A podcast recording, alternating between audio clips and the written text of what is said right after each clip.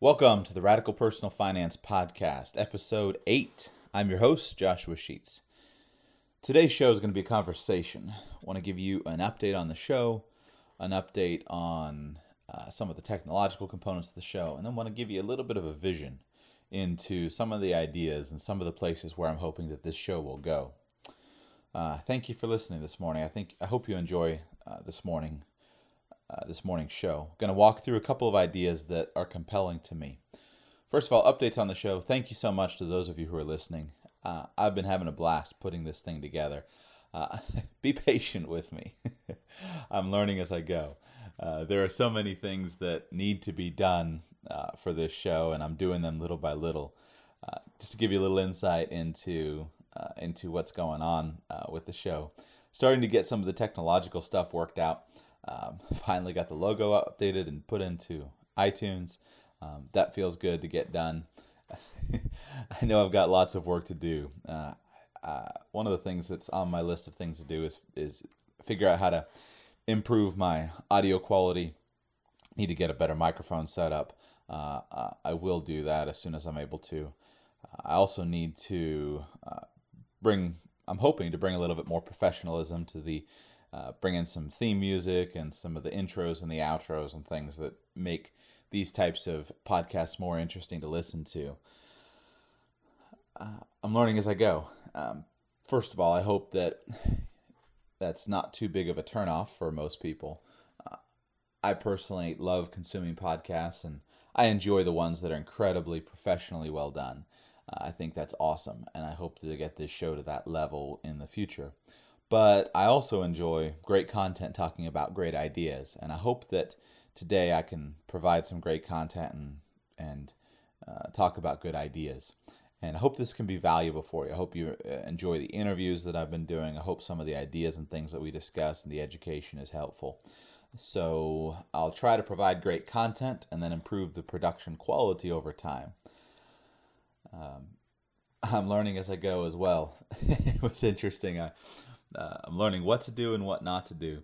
I was listening the other day to one of my shows that I recorded last week, and uh, many of these shows, most of these shows, I'm recording them early in the morning. For example, uh, at this moment as I record this, it's 4:59 a.m.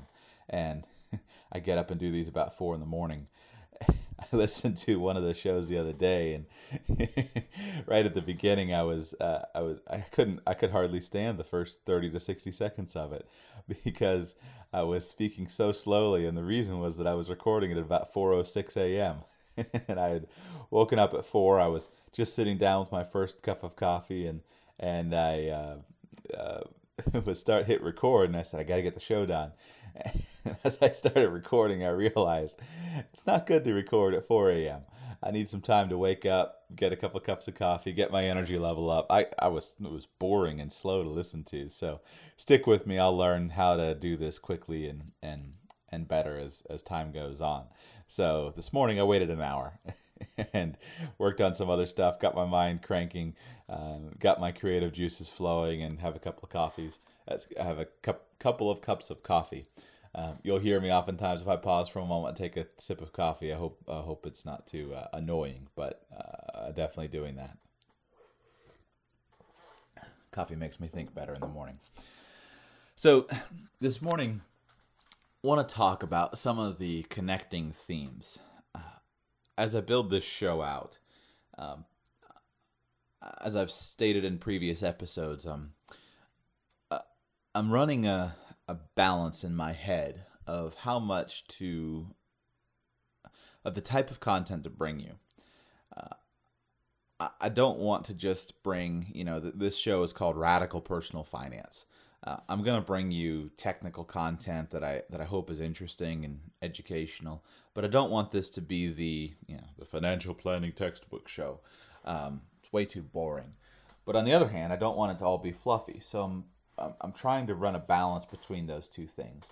And I'm not exactly sure how I'm going to strike the balance. Uh, I've got some shows planned about some fundamentals that I think are are valuable uh, fundamentals of financial planning.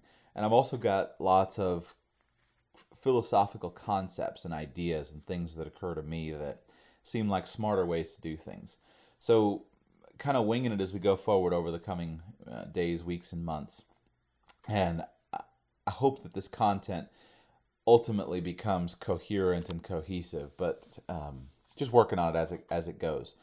Uh, as far as the interviews, uh, there are going to be interviews, my plan, from all across the spectrum, from people who are just killing it, doing awesome, people who are struggling, uh, people who have achieved all their goals, people who are just getting started, people with radically diverse and different different backgrounds. Uh, I'm doing that intentionally, and I'm hoping that as time goes forward, that speaking with other people and, and hearing their story and hearing about the the the things that they're doing and, and their successes and their failures will help you figure out what's right for your financial plan. Uh, I find that just learning from other people's experiences is so valuable. Um, it's wise to learn from our own experiences and not repeat our own mistakes again and again. But it's so much wiser, I think, to learn from other people's experiences. Why repeat all the mistakes that they've made? Why not simply learn from the things they've done well and the things that they've done poorly? After all, that's why we have parents uh, in the initial stages of our life to guide us through uh, the the pitfalls and the, the traps that are, are are available for us. And also by learning from other people's experiences, we can have hope and encouragement when we see people that are facing more difficult circumstances than us and we hear their their thoughts and their attitudes and and that encourages us when we're struggling and then also when when we hear people that are struggling that helps us to realize that uh, it builds empathy in our hearts where our hearts go out to other people and we can we can reach out to them and and realize that our own situation is probably pretty good.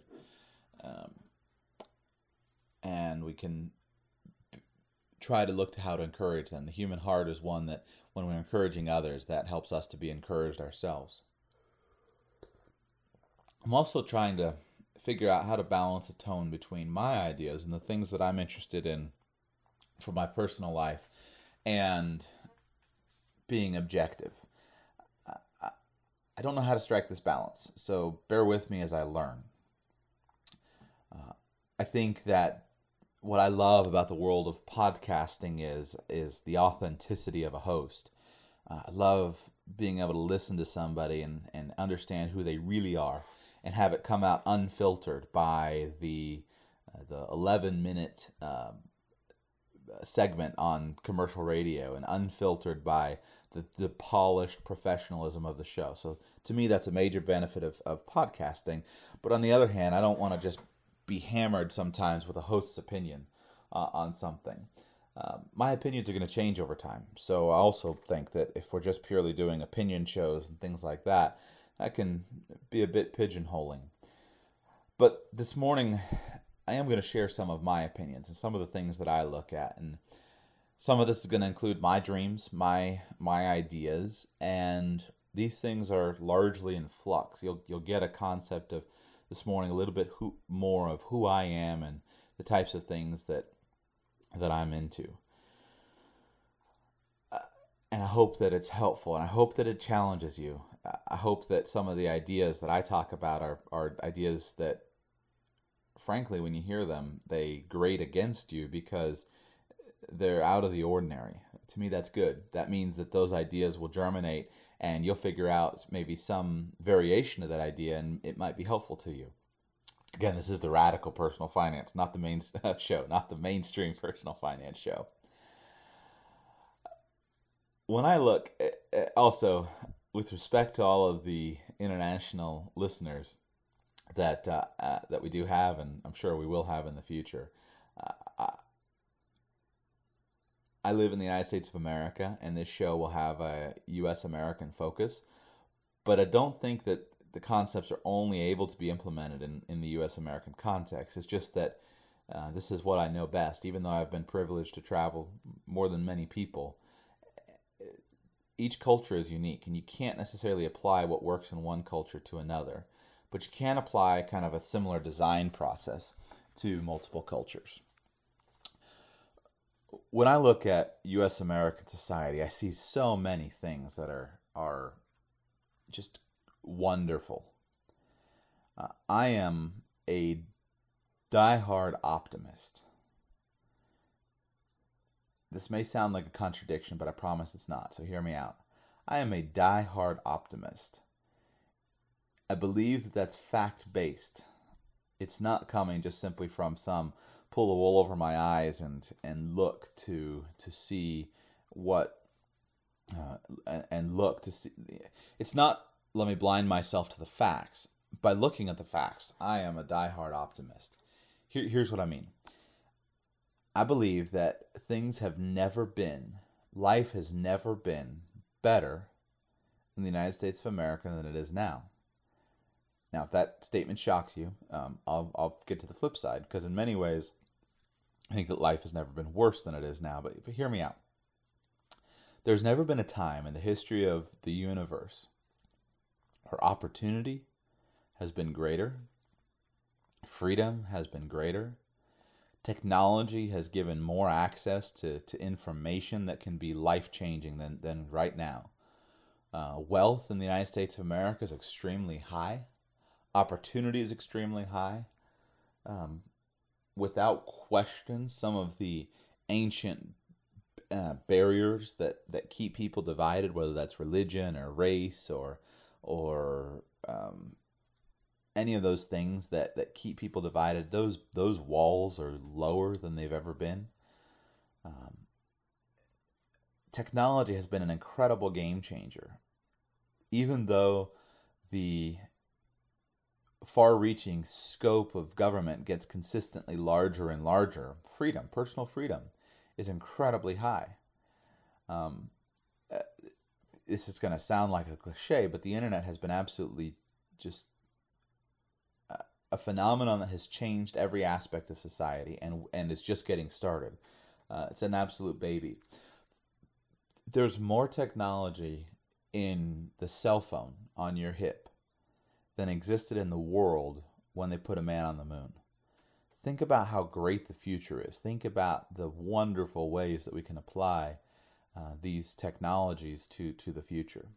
Now, on the same hand, even though I believe that the facts show uh, that, uh, I mean, lifespans are longer, uh, we know more about the working of the human body, um, more and more people are coming out of poverty uh, all around the world millions of people coming out of poverty in in formerly extremely poor countries.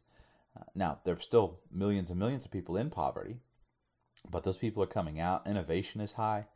Uh, in the United States of America, um, what's a, a, person who is defined as poor has those definitions of poor are better than a poor person in the United States of America today usually has, uh, according to the government data line and, and, and the numbers that they use, a poor person usually generally has a place to live in that's reasonably safe, transportation that's amazing, um, color television, air conditioning.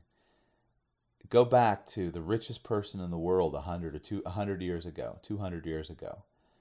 The richest person in the world couldn't buy air conditioning couldn't buy entertainment from all over the world, couldn't buy instant access to information and education and inspiration, and now it's freely available, absolutely 100% free down at the local library. Uh, the knowledge of the world at, at any person's fingertips. So, with the tools that we have now, money is becoming less and less relevant as a barrier to people's um, learning, think about the breadth of experience that comes from from the internet. Think about the fact that somebody pretend you're homeless and you don't have a dollar. Think about the fact that today you can walk into any public library. Every public library that I'm aware of has today a large bank of computers that are available for uh, the use completely for free. Sign into a computer, get a pair of headphones. You can pull up a uh, a free online, you can pull up YouTube and access information from all around the world. Free. You can see what somebody in China is doing, filming it on their iPhone and putting it on YouTube. That's incredible. It's absolutely incredible. and a lot of times, all this information to me, it doesn't seem like it's being applied as efficiently as it could be. Now, I'm more optimistic about the future than I ever have been. But at the same hand, look at the reality of the current situation. And we're not applying the technology as broadly as we could to improve our situation. Financial stress is high. Why is financial stress in our country so high? Why do many people live paycheck to paycheck? Well, obviously, there's lots of reasons. Part of it could just be that no one's taught them how to not live paycheck to paycheck. Part of it could be that their circumstances seem overwhelming. Part of it could be that their income is very low. Part of it could be that that they've been racked with personal tragedy, um, disability, uh, death, sicknesses. But but why is that so many people are are in such financial stress? Why is it that so many people are in such heavy debt burdens? Now, the facts show that the debt burden in America is much lower than it was 10 years ago. That's the facts. Uh, the the economic challenges the last five years have been great for people to realize that it helps to pay off debt. Um, people are more aware of it than than any time in the past. But yet, still, why is it as high as it is? There's so many. Uh, what's the term for it? Maybe it's a word kind of like dichotomy where it just doesn't seem to be it seems to be uh, conflicting uh, where one fact on on one side and one fact on the other side seem to say exactly the same the facts seem to be woefully uh, different and and, and you can't really reconcile them um, how happy are most americans to me that's a major question how happy are most americans I think in reality, many Americans are pretty happy. But yet, ask yourself, as I ask myself, are they as happy as they could be? You know, I went through in preparation for this show, I was trying to think through and try to browse the interwebs, coming up with statistics and, and things. And as far as, you know, what percentage of people love their jobs and love their lives and are totally happy and totally fulfilled with what they're doing. Um, problem with statistics is you can make them say everything that they that, that, that you want them to say. I literally found two studies. I found a Gallup poll that was recent. Um, I've got it right here. I'm reading the PDF from the Gallup organization. This one is 2013. Um, the State of the American Workplace Employee Engagement Insights for U.S. Business Leaders. Um, was this 2013? No, this was uh, 2011. Uh, it looks like it was their data and it shows that 70% of American workers are are not engaged or are actively disengaged at their work. Now, on the same hand, I was Googling around and I found a CNBC study that shows that 70% of Americans are satisfied with their work. So, who do you believe? the title of the article is Americans Don't Want to Shove Their Jobs, survey says. So, what do you, what do you believe? I've got no idea. Um, but you know, these economic uh, challenges are entirely 100% solvable. But yet, we've got to change the way that they're solved, and I'm going to go over some of my ideas and some of my strategies for that today. Um, what about the health? Health of Americans seems like, in some ways, it's better than it's ever been. After all, look at the facts. People are living longer than they've ever lived. That's a fact. Lifespans are incredibly long.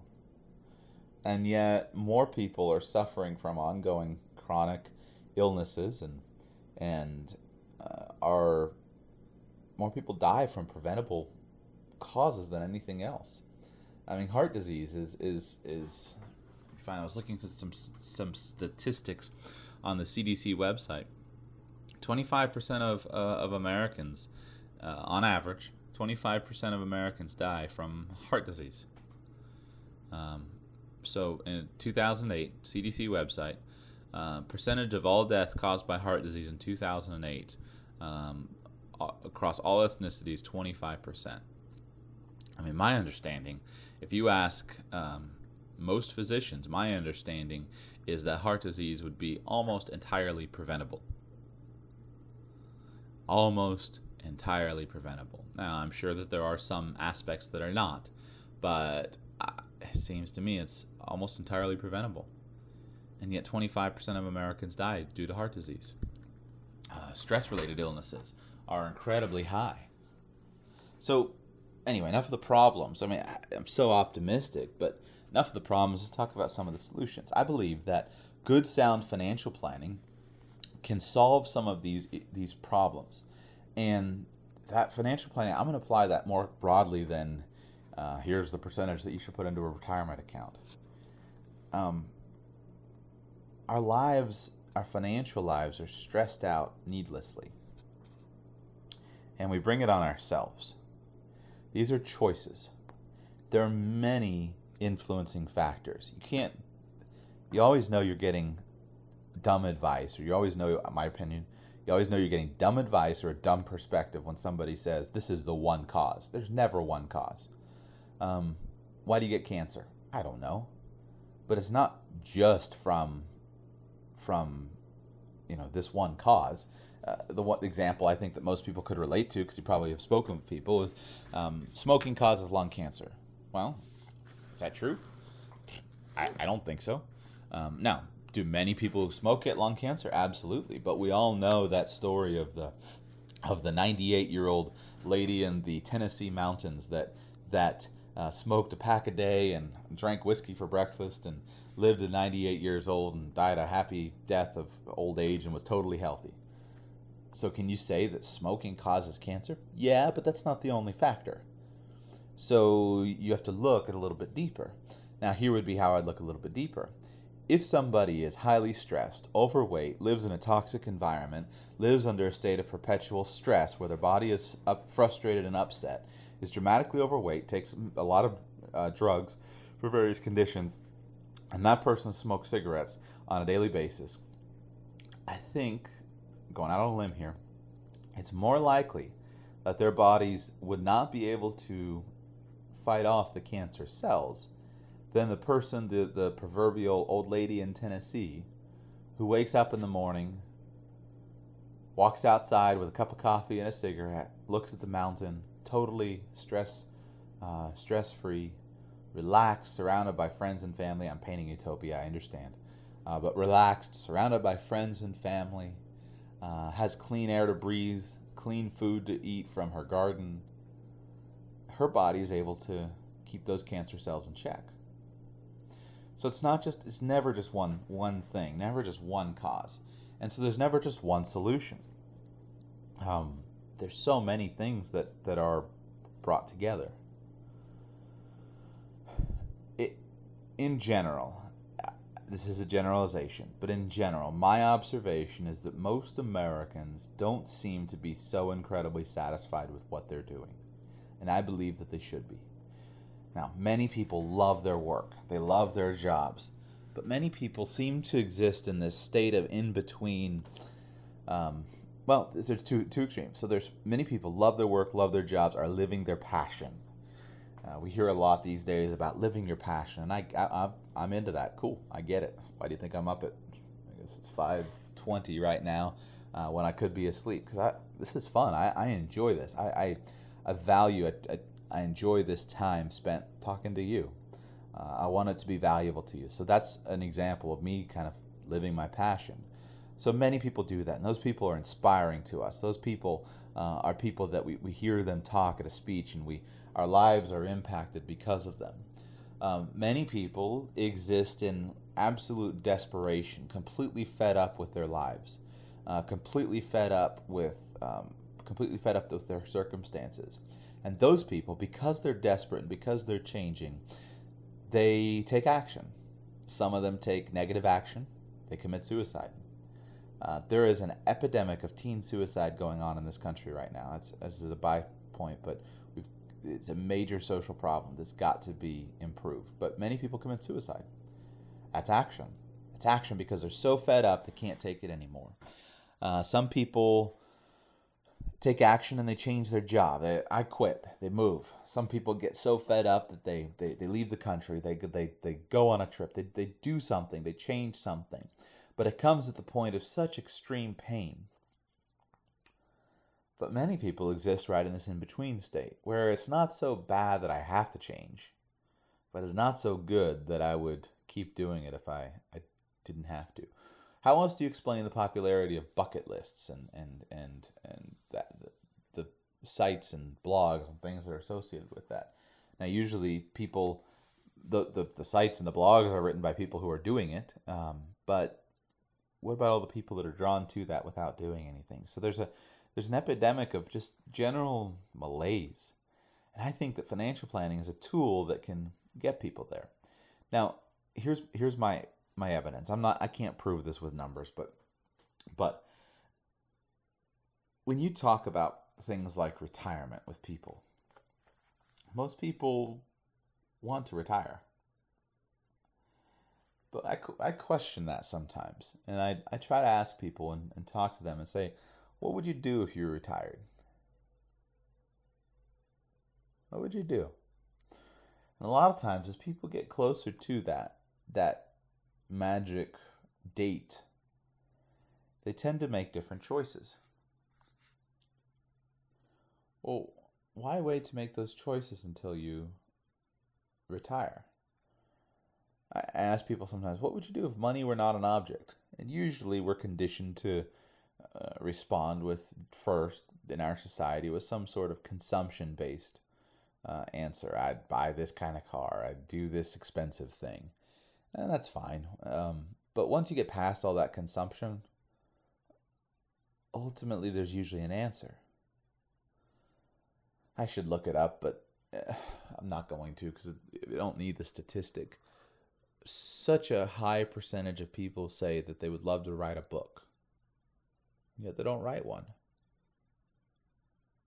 Such a high percentage of people say that they would love to produce art, and yet they, they don't produce it. Now, how can we fix this? How can we produce the art and produce the the uh, I guess just the the the I don't know, don't know how to say it. Uh, produce the art, produce the things that that bring more lasting fulfillment. Well, the dots connect in my mind, and I'm going to try to connect them for you. And there's so many aspects to it, but I'm going to try to connect some of them and tell you where my mind goes and how I would achieve it. Uh, I don't know how to communicate this perfectly. This is this is rambly. Uh, I know that, but here, here are my thoughts. First of all, we've got to see through the illusion of happy consumption. I'm going to paint two pictures for you. These are this is a straw man argument. I recognize that it's never going to be this extreme, but I'm going to paint two pictures for you, and you tell me which one uh, appeals to you and I'm gonna. These are not mutually exclusive, but but go with me for a moment. See in your mind's eye a beautiful, expensive, perfectly designed beauty of an archi- uh, uh, of architecture house that you live in. The house is large. It's in the finest neighborhood in your town. It's well landscaped. It's manicured. Uh, you don't have to do that. Somebody else does that for you. Um, the house has beautiful furnishings from all the bright brand names. Uh, the house is well appointed in every way. It's comfortable. It's beautiful. In the driveway is parked um, the most ideal vehicle for your um, situation and status in life. Uh, your dream car is parked right in the driveway where you can see it every day and all your neighbors can see it. House is freshly painted. The, the grass is green if there's grass. There's the flowers are, are beautiful. It's large. You have plenty of room for family to stay with you. You have plenty of room for friends to stay with you. See that in your mind's eye. Okay, now on the flip side, picture a different a different uh, house. This house is uh, on the edge of town, whatever your town looks like. Maybe that's a um, semi-rural um, neighborhood. Uh, maybe it's just a small, uh, it's on the edge of town. House is small, it's a cottage. I don't know, 500, 800, 1,000 square feet. It's just got just enough bedrooms, maybe one or two or three, depending on how many you need for the number of people. Has a simple living room, simple furnishings. It's simple. It's not. It's not dirty. It's not. Um, it's not run down. It's not dangerous, but it's simple. Now, question: Which house would you rather live in? And there's not a wrong, right or wrong answer here. It's just a, just an interesting thought experiment. Which house would you rather live in? Now you pick the answer to that, and let's go on. Now, house A. You get up in the morning feeling tired because you went to sleep late the night before because you had to stay up late working on a work project. Uh, your work is something that that is very challenging, that drains you uh, and you stayed up till midnight, and you had to get up at uh, about 6 a.m. to to get into the office early. Um, now you know you're supposed to work out uh, in the morning, but you don't quite have time, so you grab a cup of coffee, several cups of coffee to keep you awake, and and uh, uh, you rush out the door. You jump in the car. You don't have time to to see your family in the morning, but right as you're leaving, your spouse or your children, if you have them, um, mention something to you that just is even more stressful. They mention to you about uh, a financial expense that's coming up or a, a problem at school or, or, or something. So you rush out the door to a job and then you're there at the job and you're stressed out. You didn't have time for a, uh, an enjoyable breakfast. You're stressed out and you rush to the job and as you're at the job, you, you, the things come all day long. This this problem, that problem, the third problem, the fourth problem. Uh, you're working with people you don't like. You hit traffic on the way to work. You sat in traffic for maybe 30 minutes, maybe an hour. Uh, you got to the office. You worked all day. You escaped for a few moments at lunch to regain your sanity. Scarf down some food. You get home late at night, 7:30, 8 o'clock. Uh, there's no dinner there, um, so you had to pick up something on the way. You sit down. You have just a few minutes with your family. Um, your spouse is upset with you, your kids are upset with you, you don't see each other, you don't speak to each other, and you drown your sorrows in a, I don't know, a glass of alcohol. Now that's option A with a nice house. But you got the nice house. Option B, you wake up in the morning without an alarm clock. Sun comes up, your body naturally wakes up. You feel good, you had a good night's sleep. You get up, you get breakfast if you're into that. You have a cup of coffee. You walk outside, look at the flowers, sit and if you're a coffee drinker or a tea or whatever your morning routine is, you look at the the flowers and you just admire the beauty of the day. You spend an hour over breakfast with your family like you would on a on a Saturday. Maybe eat blueberry pancakes and that's your family tradition. You spend that hour together then you go and you sit down at your work, and your work is meaningful to you. You don't need to drive anywhere, your work is right there. There's no need to go anywhere, there's no need to face traffic or commute. You get to work on work that matters to you. You get to be close to your family and those that you love. You have time throughout the day to um, take the call from an old friend. You have time to walk outside and go for a walk at lunchtime. You have time to eat healthy food. Life is peaceful. It's stre- it's it's lower stress. You have time to exercise. You have time just to be a human being. You finish the work that you need to do for the day and you work on some sort of artistic project, an expression of your creativity. In the evening, some close friends come over, maybe you visit with your neighbors. You have a relaxing evening, maybe read a book, watch a movie, be with people that you love, play a game with your kids, and you go to bed at a healthy time. Now, I, I know I'm painting two pictures, but here's the question which of those days would you choose? I got to believe that whether or not I did a good job describing it, many people would be drawn towards the second option. Uh, I feel pretty confident about that because when I talk to people or when I read online of what people write about what they they would like to do, it's usually going to sound more like the second option than, than the first. So, my question is is it the big house? Is it the car that is really motivating, or is it the lifestyle? Now, big houses and cars are great. That's awesome. Good for you. But that doesn't bring the happiness. Got to get the happiness first and let the big houses and cars come with time. Consumption doesn't make us happy. Um, consumerism is not the answer. Now, the mansion is awesome if you want to live there and if it's easy for you to live there and you can live that kind of lifestyle. I know people who live in um, mansions and their life is exactly what I laid out in the second day, but they do it in the first first type of environment. That's awesome. But don't stretch for the first type of environment and get the life that's associated with that. Um, there are options where we can do it differently. So, one of the things that my guiding principles consumerism is not the answer, production is the answer. A lot of times, what people view as pain um, is not actually pain. Consumption doesn't ultimately bring us happy happiness. Uh, having extra unused rooms that we heat and cool every day by working at a job that we don't like is not what brings happiness. Having rooms that are comfortable for us to live in, that are spacious enough for us to be in, and doing work that we enjoy will kick us farther down that road. Now, I have a personal bias towards minimalism. Not because of any like specific amount of stuff that's right or wrong, but here's my example that makes sense to me. Do you enjoy going on vacation, walking into a nice hotel room, looking around at the furniture, looking around at the bed, and just simply existing?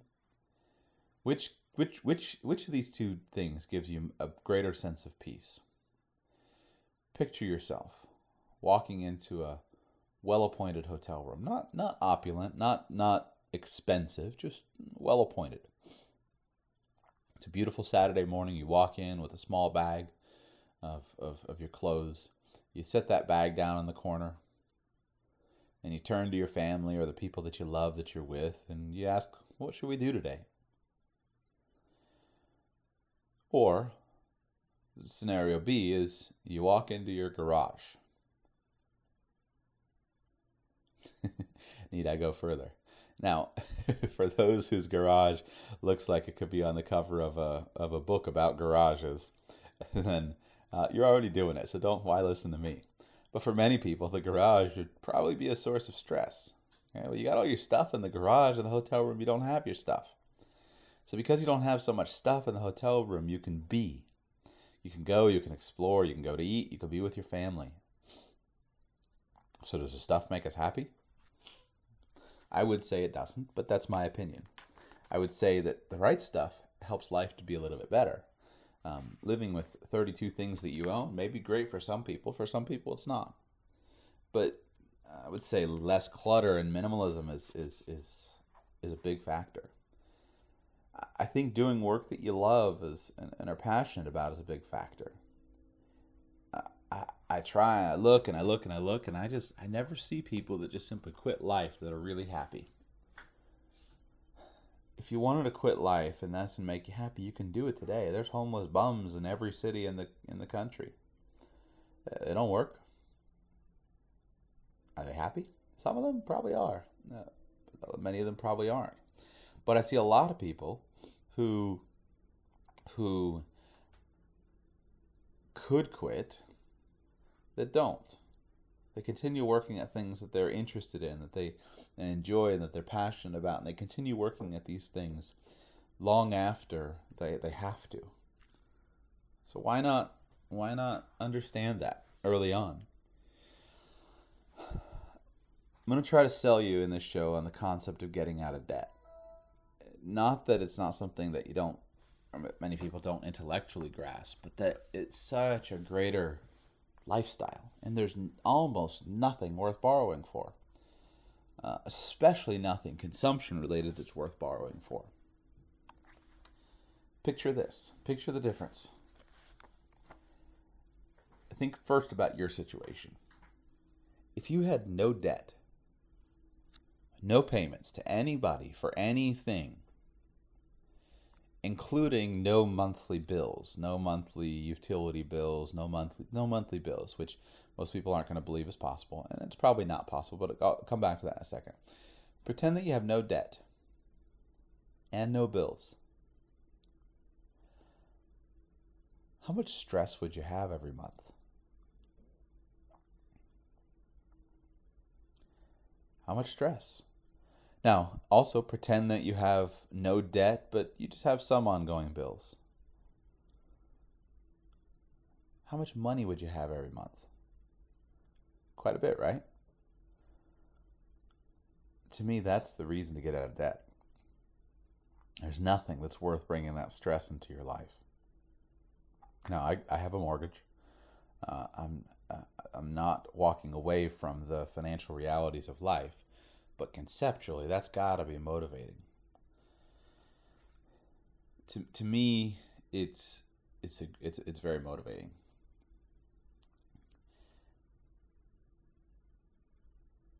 I hope to sell you on the concept and why that's a uh, something that's worth worth striving for, and hope to sell it to you as something that is is desirable rather than something that is self-sacrifice. If you if you if you view getting out of debt as pain, having to curtail your spending and being uh, unhappy, you won't do it. But if you view it as something that's worth achieving because it ultimately brings you greater uh, peace and satisfaction and happiness, you'll work towards it. And it's not a it's not a sacrifice. It's a pleasure. I think there's great value in having lower expenses. Let me paint again these two concepts for you. Forget about the numbers. Pretend that you have three scenarios. Scenario A, or scenario one, is you earn X dollars and you spend 105% of that number. Just 5% more than you bring in. Scenario B is you earn X dollars and you spend 100% of that number. Scenario C is you earn X dollars and you spend 50% of that number. Which of those budgets would feel more comfortable? Now, most people are at maybe spending somewhere between 90 and 110% of their money. Um, it's hard to spend 110% on an ongoing basis, but it's easy to spend 100% on an ongoing basis. Many people save. Most people save. Uh, I reject a lot of the statistics that show that nobody saves money. Yeah, that's not true. Um, lots of people save money. Depends on how it's calculated. Most people save something. But what if you had 50% expenses? So I believe it's possible, and it's possible without sacrificing much lifestyle. Now we've got to apply some different technology and some different ideas to the to the to the question. And this show is about exploring ideas. There's so many great ideas and so many great technologies that are available to us. Um, if we were designing lives, if we were designing financial lives, would we design them the way that they're they happen, or would we design them differently? I think we design them differently. And there are technologies available today that have never been available before. And we can access those technologies and we can profile them, we can see them from all over the world. Um, take all of your expenses, and there's technologies for eliminating them or for improving them. So I'm personally passionate about making housing a smarter choice.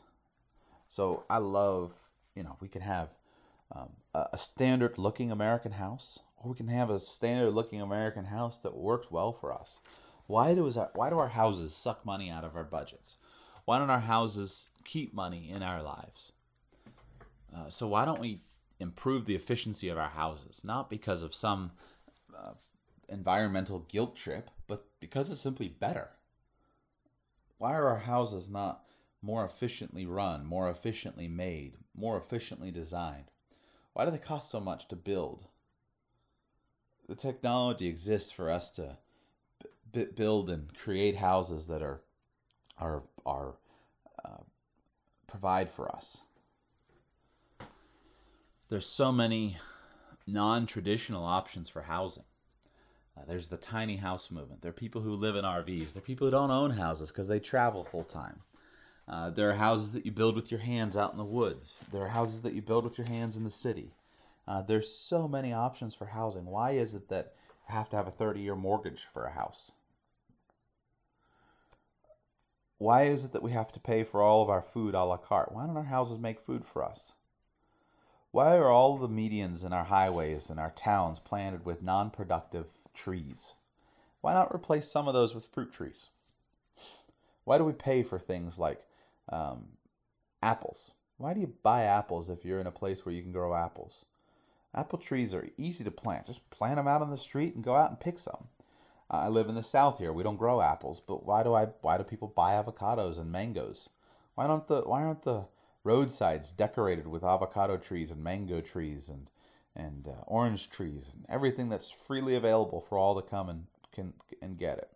Well, the reason why is because people may or may not pick it up, and people and the, the maintenance people don't want um, to deal with the trash of the quote unquote trash of the fruit under the tree. Seems a little silly, but that's the reason. but why can't it be better? Why can't why can't I guess I'm going off on a tangent here, but it's I probably should do a whole show about this, but the technology exists today to provide for all of our needs cheaper and better. There's zero reason for there to be there's zero reason for all of our budgets to be consumed with buying food and energy and water and transportation, all these things. All of these things have solutions, and we're going to profile those solutions. There's zero reason why our houses have to be such a money pit, why we have to use these expensive technologies when there's simpler solutions. Uh, uh, you can you can heat water with an electric hot water heater, with a gas hot water heater, and with the sun. Why do all of our homes not have a solar hot water heater on the roof? Again, I'm not, I'm not coming at it from the perspective of uh, to, to save the Amazon rainforest. I'm coming at it from the perspective of dollars and cents. One of my projects is I would like to build a solar hot water heater in my home. Um, I haven't done it yet. So this is not coming, from, but I know that I've seen the technology is so doable. Why do we not use the energy that's raining on the house all day long to heat our water? Why do we pay for it? For that reason, why do we pay for water? Uh, water falls freely in most parts of, of the United States. Why do we not capture that water and use it? Why do many people pay $100 a month? I was talk, uh, for, for their water. I was talking with a friend of mine and asked him I don't have a water bill per se. I, I live on a, uh, a property with a well, so I have an electricity bill for the well. But was talking with a friend who's on the municipal water supply, and his water bill is about $100 a month. I said, Why on earth do you pay that? I live in Florida. We have more rainfall than that we have a lot of rain. It seems, if you step back, it seems crazy that anybody in Florida would ever pay for water. Why don't we have a home that captures the rain, stores it for us to use? Well, you say we'd have to have a way to do that. Yes. Why don't we? Well, some people do. I think we all could. Um, why do we have go on and on, uh, and I don't mean to, but why do we have houses that have to heat, have to cool? It's possible. The technology is out there. If you live in a place where it gets cold in the winter, I have seen there there is technology out there. Um, I hope to profile it, um, but the technology exists where you never have to use any kind of outside heat other than the solar heat that falls, even in the middle of winter, in some of the coldest places. Now, i have never lived up in the Arctic tundra, so maybe you'd have to have some supplemental heat there. But I've certainly seen houses that in snow country that you never have to heat. 100% on solar heat. Why aren't all houses designed like that? There are houses that are designed to be very, very cool. Now, this is this to me seems more challenging, but the technology exists. And what if we actually applied our heads to it? and and provided it and said we're not going to go with the uh, you know my I live in Florida my hundred and twenty five dollar a month AC bills. Why doesn't the house cool itself? If we put our head on that and we put our brains around that, our houses should be able to do that, whether it's geothermal, uh, whether it's uh, natural air drafts. I don't know what it is, but there, there are options. We're going to explore some of those options. Why don't our houses make energy for us? Instead of having to pay the electric bill, why don't our houses just simply make energy? Whether that's solar panels on the roof or whether it's some other form of energy production. Um, it, I love the fact that I don't have any solar panels at the moment, and they're very expensive as a per cost of of, of electric uh, hour. Uh, I get that, but I love the fact that prices are dropping, and I love the fact my prediction in ten years it'll be standard. Well, let's let's get going. Let's make it happen. Why do we have to pay anywhere from two hundred to thousand dollars a month for uh, food that's not very good, that makes us sick? Why don't our houses create food for us? Why don't we have computer controlled growing systems in our houses that provide the optimal growing environment for the fruits and vegetables and plants that, that we need?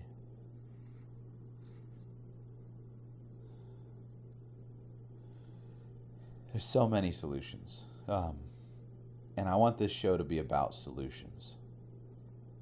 Solutions exist. I'm passionate about finding them for me and for my family and I'm passionate about profiling them for, for you and yours.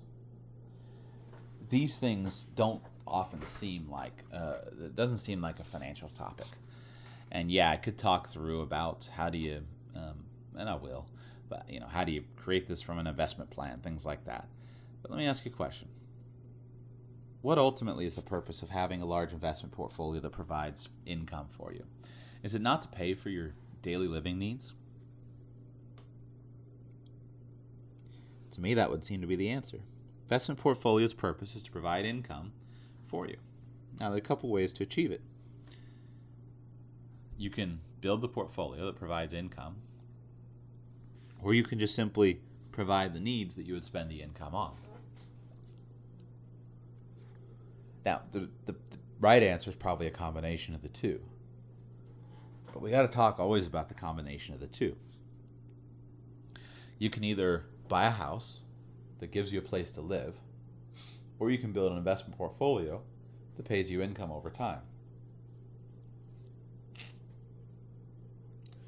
Either one is okay. They both do the same thing.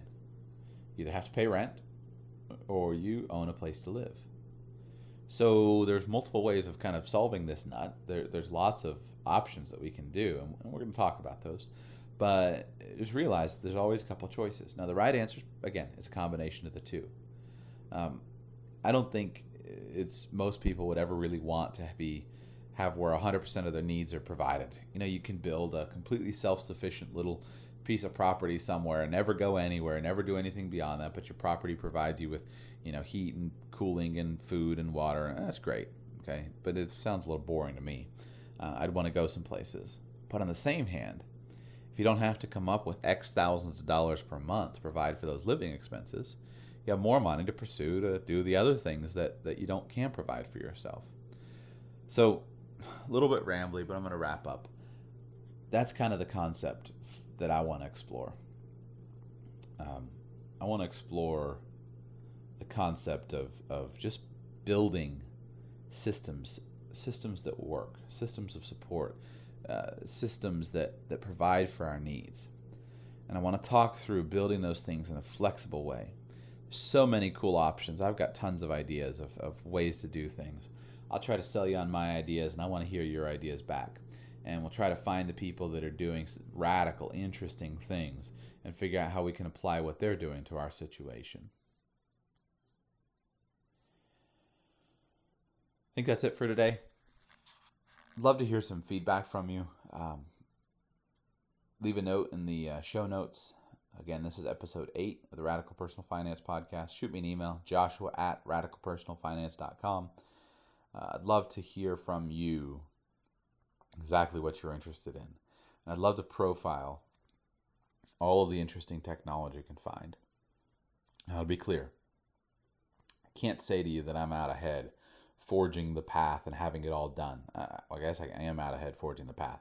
I don't have all this stuff done, but I'm fascinated by it.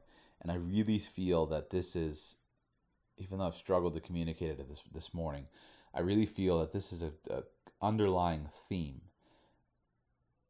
I really feel like using the techniques that we have, such cheap technology, such cheap options for how to to, to live,